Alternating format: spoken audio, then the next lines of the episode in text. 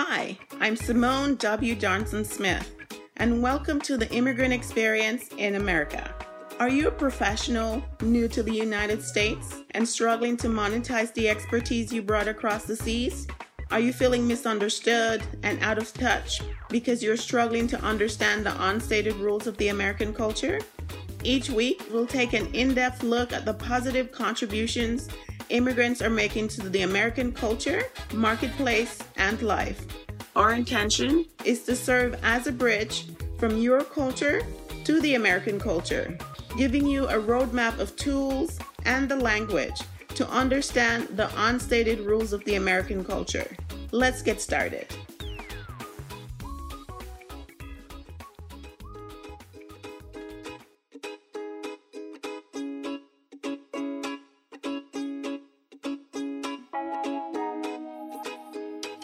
Hello, listeners, and welcome to another episode of The Immigrant Experience in America.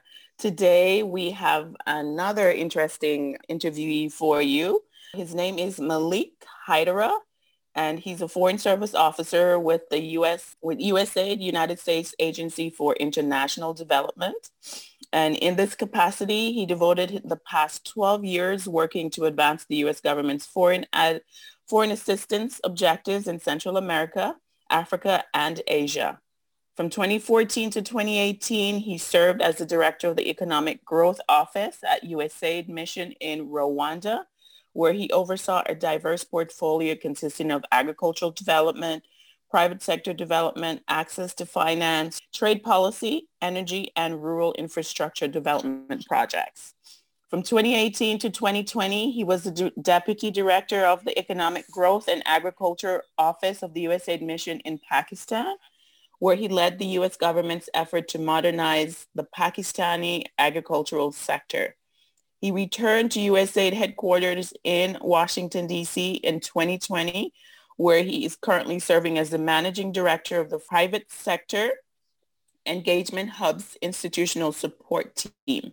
In this capacity, he is focusing on creating the institutional conditions and operating infrastructure necessary for the agency to increasingly work hand in hand with the private sector to achieve greater development and humanitarian outcomes. And prior to joining USAID, Malick built a career in the financial sector. He worked as a financial research analyst for the Standard & Poor's in Denver, Colorado, and as corporate credit analyst for E-Trade Financials in Arlington, Virginia. Malick received his Bachelor of Science in Agricultural Economics from the National Polytechnic Institute in Cote d'Ivoire and his Master of Science in Finance from the University of Colorado in Denver. So welcome Malick. Malick hails from Cote d'Ivoire. Would you like to give us a little bit about your background and where you're from, Malick? Thank you so much, uh, Simon, for, for having me and for giving me an opportunity to uh, to share my experience as an immigrant here in the United States um, with your audience. I was born and raised in Cote d'Ivoire, uh, which is um, uh, a country located in uh, in West Africa. Both my parents um, are from uh, from Mali, and um, I'm come from a pretty large family. I had I have 16 brothers and sisters. Now we are all located, you know, in different part of uh, the world, in Europe, America, and also, you know, in Mali and uh, in and, and Cote d'Ivoire.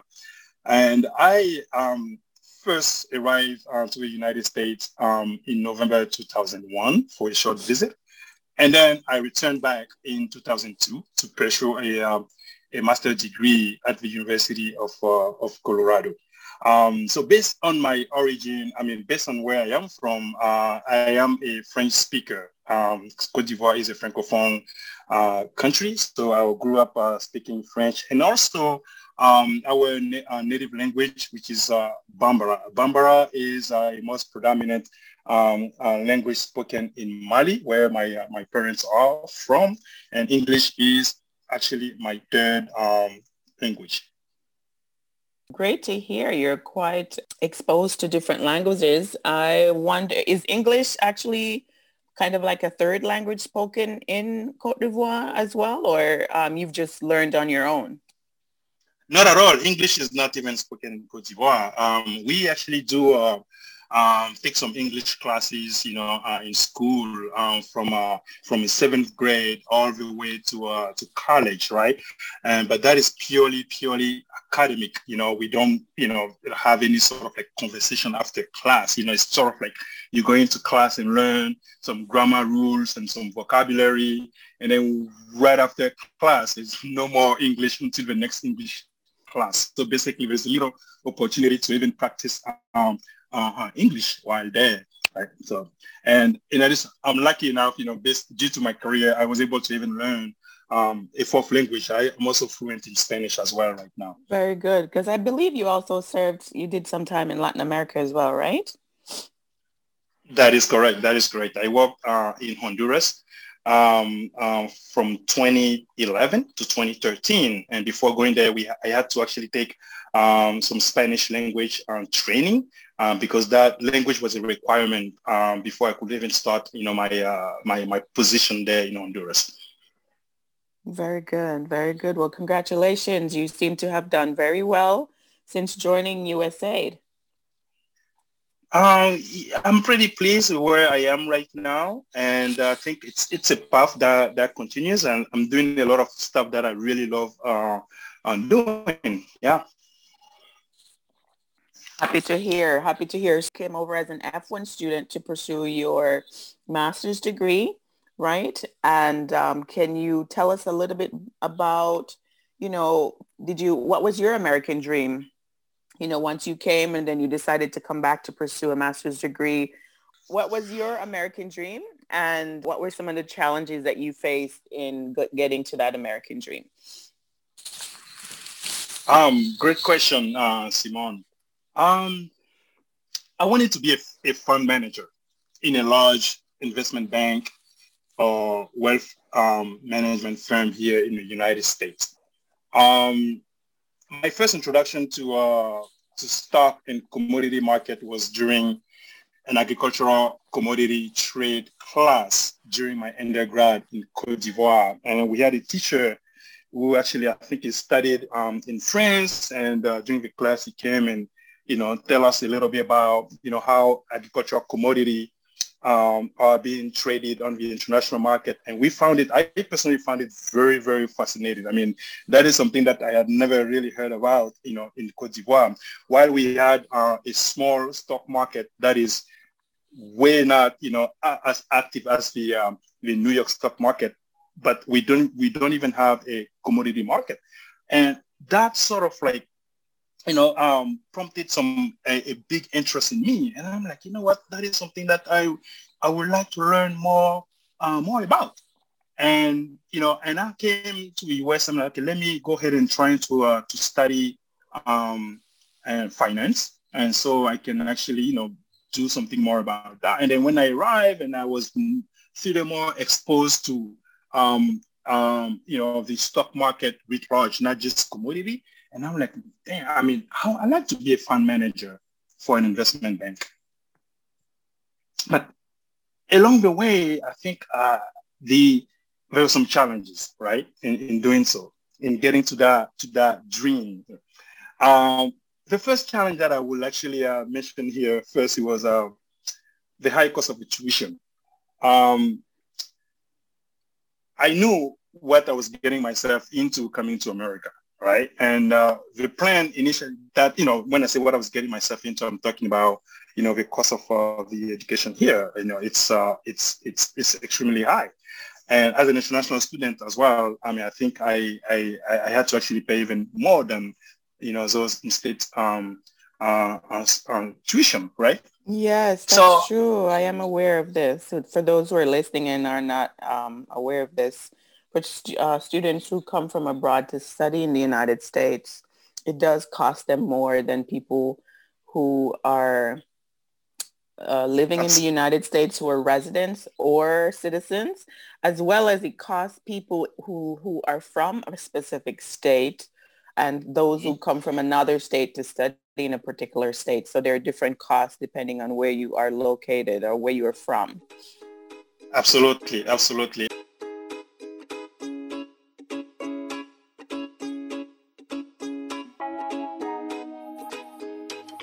I mean, in my particular case, I, I think um, at the University of, uh, of Colorado in Denver, even though it was a public, you know, university, I was paying actually as an international student three times more than, you know, uh, what the state tuition was. So wow. um, absolutely, absolutely. So, so when I arrived, I think, you know, uh, the, the plan, right? The plan was for my parents to pay for my tuition, right? And um, back then, you know, the business were doing very well in Cote d'Ivoire. And, you know, I think that, and I came, you know, I had, uh, I had uh, cash for the first, you know, uh, you know, um, to pay for tuition, problem. But unfortunately, two months after my arrival, um, you know, the um, uh, there was a civil war that broke out in Cote d'Ivoire where, you know, my parents, you know, um, run the business. And the war started in September 2002. Uh, the war significantly disrupted by the operation. And, uh, you know, I, it was it was becoming, you know, very challenging for them to actually continue facing the, you know, the, uh, um, continue to pay for um, tuition. So I then took on um, myself to actually do that. So I had to actually uh, work full time. And as you know, as an international student, you are not allowed to work outside of a campus. So I was working on campus, right? And uh, that also come with uh, uh, certain limitation because the job that you can get on campus, you know, the pay that will, you will get is a little bit sort of limited compared to what, you know, you could get on the, um, on the local economy, right? As I said earlier, the, the uh, tuition was so high and now I had to face, you know, paying for not only my high, you know, cost of tuition, but also my my living expenses.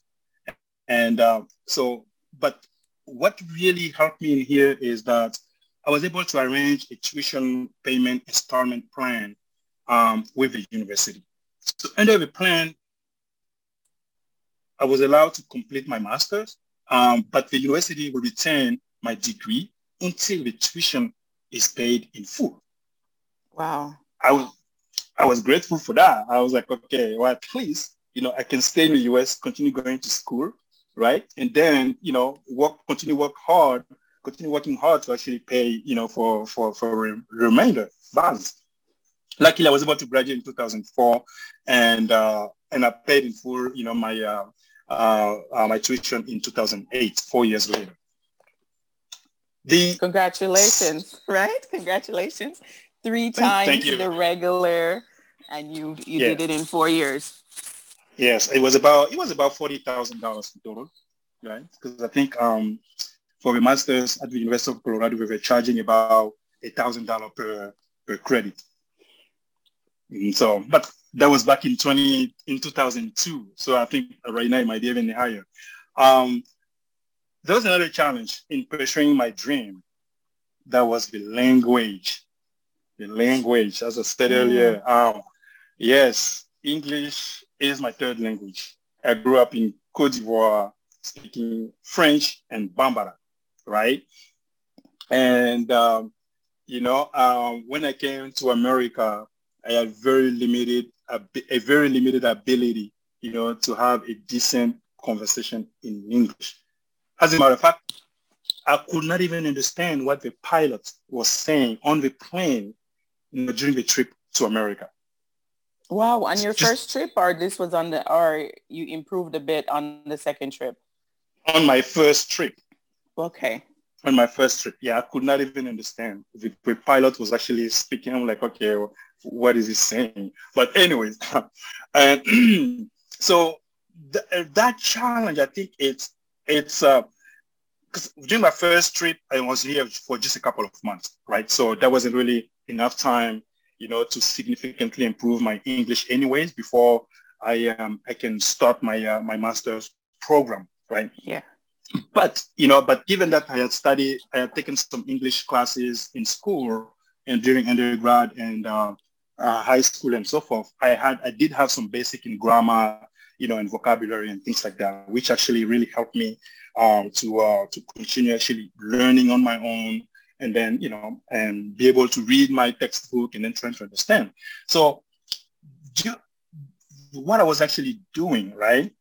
Um, because of that language, I will say challenge, I thought I had to actually study twice as much as other students in order to better understand the class. So what I was doing before every single class, I re- I read the entire chapter, you know, of uh, the next lecture in the textbook because I knew that going into class the next morning, I might be able to catch maybe two thirds of what you know the yeah the, teacher I mean the professor was going to say.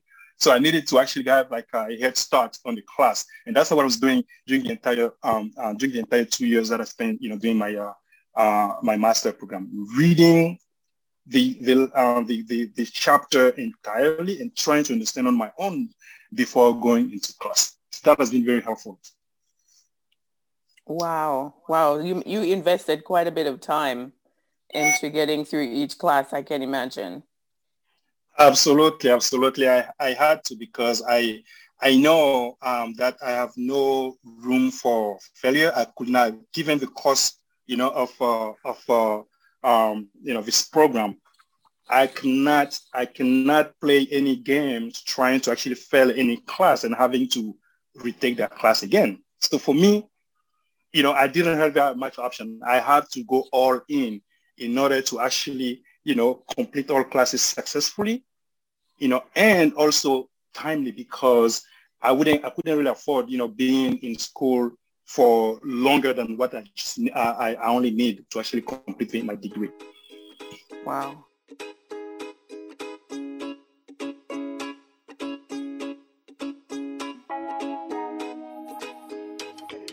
Did you have any any sort of support? I mean, because you mentioned your parents were overseas and you sounded like you came alone. Did you have any sort of friends, any um, maybe family friends or in your community, Ivorian community? Did you have any sort of support?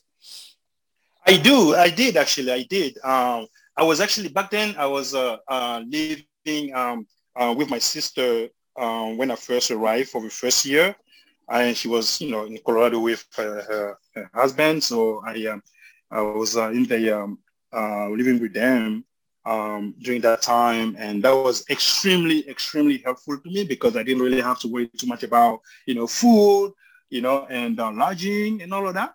Um, but uh, during the second year, I actually, you know, had to um, uh, take on my rent my own place, you know, and, uh, and actually, um, you know, my uh, my uh, my program. That's when I, I first started uh, working as well.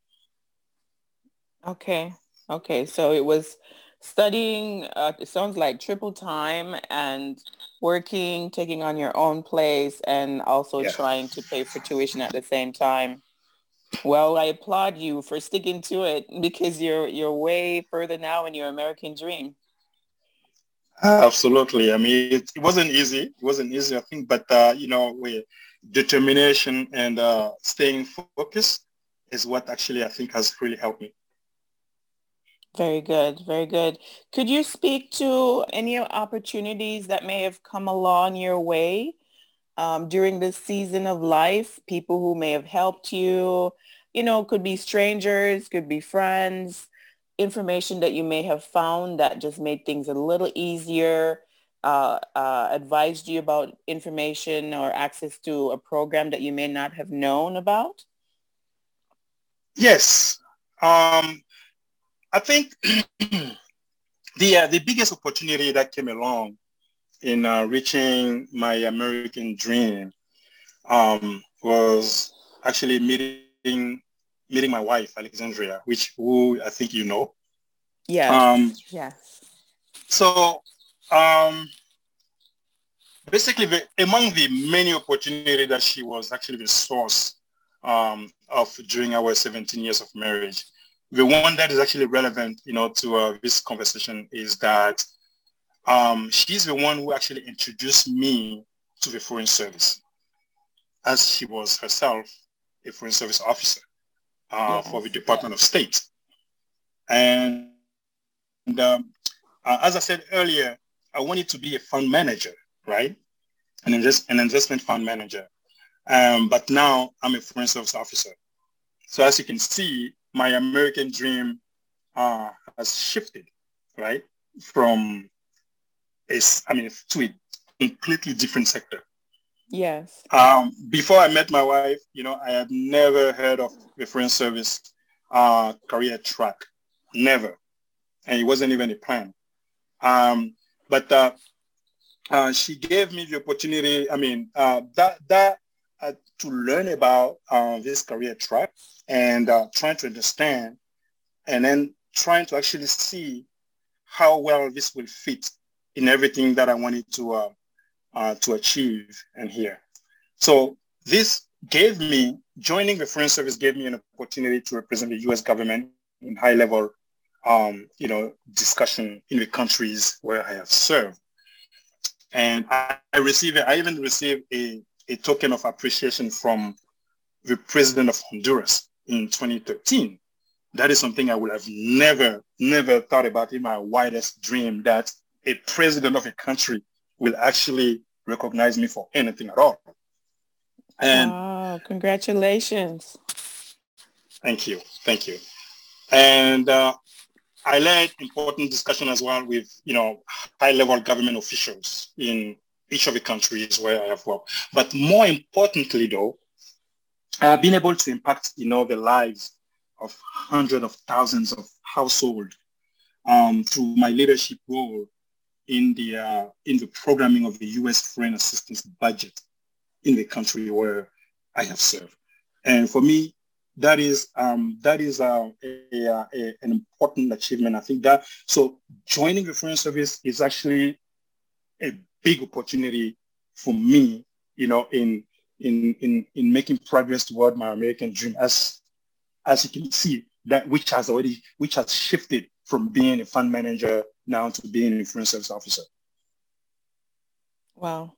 Do you think you'll ever go to probably pursue some something on the financial side um, as maybe a side hustle or something, or are you fully committed to uh, your role at this time? I am fully committed you know, uh, at my role right now as a foreign service officer. And I'm still active sort of like in the financial market, but not, you know, um, um, to, uh, to develop a new career or to start a new career. You know, it's as a, on a personal um, basis. I'm, you know, following very closely what is going on in the stock market and uh, also advise, you know, my uh, um, friends and, and, and family, you know, on um, investment and, and things like that, but not necessarily to, uh, to start a career per se.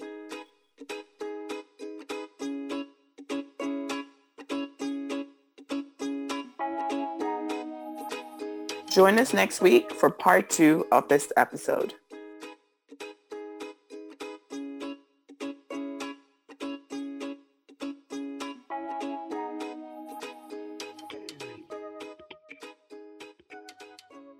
Tune in next week for another episode of The Immigrant Experience in America. As this is a new podcast, we welcome any and all support. If you have not done so already, subscribe on the Apple Podcast app, Google Podcast app, Spotify, Stitcher, or wherever you listen. You can also support us by completing a five star rating and review and sharing our podcast with your friends family, and circle of influence.